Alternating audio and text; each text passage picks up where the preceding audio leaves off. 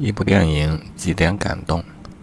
今天是二二年十一月五号，刚看了一部电影叫《最长一枪》，最长的一枪啊！看完了我都没明白这一枪是咋回事儿，不仔细想一想还真不知道是咋回事儿。嗯，不过仔细想一想我便知道了，《最长一枪》啊，由王志文、李立群啊这这两个老戏骨主演的。李立群呢是一个中介啊，他做的中介比较奇特，嗯，是杀人的中介。啊，王志文的角色就是那个杀手。这会儿我明白他的意思是什么了。最长的一枪啊，对于杀手来说，他经常要开枪，开枪意味着完成一个任务。王志文呢是一个杀手，他还是一个老杀手。啊，这并不是说他经验有多丰富啊，当然他经验是挺丰富的，但是这里的老呢，就是本意，他年纪已经大了，估计得五十多了吧，手也开始抖了，我看不是帕金森就是老年痴呆，他确实走到的，走到了人生的暮年啊，尤其对于杀手这个职业来说，对于杀手这个职业来说啊，能够干到这么老，说明他很有两下子，对他。确实很有两下子。他原本是国呃革命党的杀手，后来却不知为什么做了杀手这么一个职业。他的收入很不错，因为他的手艺很好。但即使如此啊，他还是一直工作到快退休啊。他为什么这么缺钱呢？最后我才知道，原来他还是东北抗联的成员，但在一次任务当中呢。损失了组织上的一大笔钱，估计他也没敢回去啊，就想着怎么把这笔钱赚回来。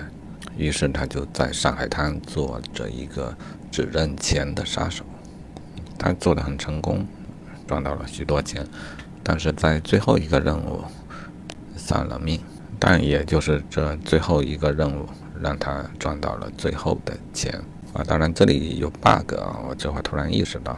他的最后一个任务呢，基本都收现金了啊，即便有一点尾款。事实上，几个主顾都在最后一个任务中全都死掉了，他也没有地方拿去啊。因此，如果钱是够的，他在接任务的时候也就够了；如果钱不够呢，他即便完成了任务也还是不够的啊。这里是个明显的 bug。片尾交代了，他托人把钱转送给抗联，算了却了一个心愿。这也就是最长一枪的来由啊！杀手完成任务，一枪拿到钱啊！但是对于王志文来说呢，这是漫长的一枪，所以他做了半辈子的杀手啊，最后终于完成了他心里的任务。通过完成不计其数的小任务，积累起来的最终的任务。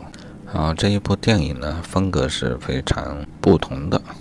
这里面应该有国外的团队啊，因为整个给人的感觉都特别的不一样。啊，至于片子里有什么隐喻，那既然是隐喻，大家就自己心里去揣摩吧。总之，我觉得这部片子挺好。且不说内容啊，内容每个人去理解，就是这个拍摄啊，就是这个技巧，这个运镜，这个色彩，这个台词啊，这个表演。我觉得都挺让我耳目一新的。电影就差不多说这么多吧。我最早想说什么？一部电影能够给人带来好几个感动啊？这话扯淡的啊！其实远不止好几个。看影电影的过程中呢，有过许多的感动，但是他们可能转瞬即逝啊。嗯，当我记录下这句话啊，一部电影几个感动的时候，是因为我准备拿起录音笔，对这个电影进行一些记录了。而在这之前的一小会儿啊，我新产生了两个感动，这就是我所想说的一部电影几个感动的由来。啊，感动，感动很难用语言描述啊，因此这个感动就被我变成了一种啊创作的素材。我想借由此啊去做几个故事，但这会儿呢啊，因为又扯了一阵子电影。再回想起我当时的两个感动啊，我发现我只记得一个了。我想是乙醇的作用，乙醇的作用就是这样的奇妙啊！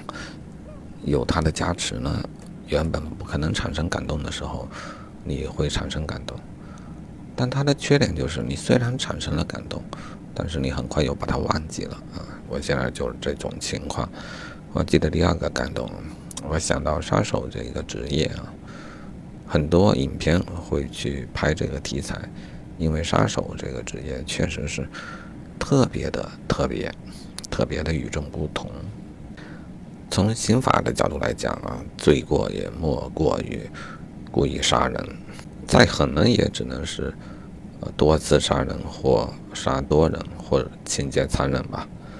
但是其本质都是一样的啊，杀人是最见不得人的事情。如果一个人选择了这样的职业，首先他得承认自己是卑下的；第二呢，他还得接受这样一个现实啊，因为你的工作是取人的性命，那么你的性命以及你的家人的性命就不可能有保障。其实杀手这个职业呢，并不是非常的吃香啊。我看所有的学校也没有开设这样的课程。如果吃香，它就会有课程，但事实上没有，呃，说明现实当中这个职业并不受待见。但是艺术作品当中就特别喜欢描写这个职业啊，就是因为其罕见，就是因为其纯粹，就是因为其极端，对吧？这个杀手不太冷。爱尔兰人啊，包括《教父》，嗯，数不尽的经典的电影，讲述的都是杀手的故事。但如果我们面对现实一些，真正的做一个杀手，他其实会面临很大的压力。比如，他不能有一个安详的生活，这是不可能的，因为他给他人的生活带去了不安详的成分。因此，他也不能奢望自己的生活是安详的呀。所以，我觉得就想构思一个故事啊，关于杀手，他还能不能有爱情？他还能不能有家庭？呃，我想一个职业的杀手呢，他应该会认识到这一点：他不能有爱情，他不能有家庭，他可能是没有资格拥有这样美好的东西啊。所以，我想这可能是职业杀手的一个。必修课，他们都必须有这样的认识，才可能做好一个好的杀手啊！否则就是授人以柄，给别人把柄，来控制自己，让自己的任务不能完成。一个顶尖的杀手一定会受到这样的教育，他不会做这样的蠢事。然后我就有个构思啊，一个职业的 professional 的一个男杀手。却爱上了一个职业的 professional 的女杀手，当然这种故事也并不罕见啊。但我想挖掘的角度或许有所不同，因为他们的职业呢，一开始对于爱情是非常抵触的，但是最后我又希望他们走到了一起。那契机是什么呢？能够让他们走到一起的契机是什么呢？我想就是我刚才所说的，杀手不配有爱情，不配有家庭。这种观点是针对于寻常人的。试想，一个人如果都可以成为杀手，那他也已经不是寻常人了。啊一个男杀手要与一个女杀手谈恋爱，产生爱情，他所考虑的也必然与平常人不同。所以我相信他们有办法化解这个矛盾，可以做到工作生活两不误啊！这就是我的一个故事的构思。啊，有点醉了啊，就不继续了吧，先睡一觉再说。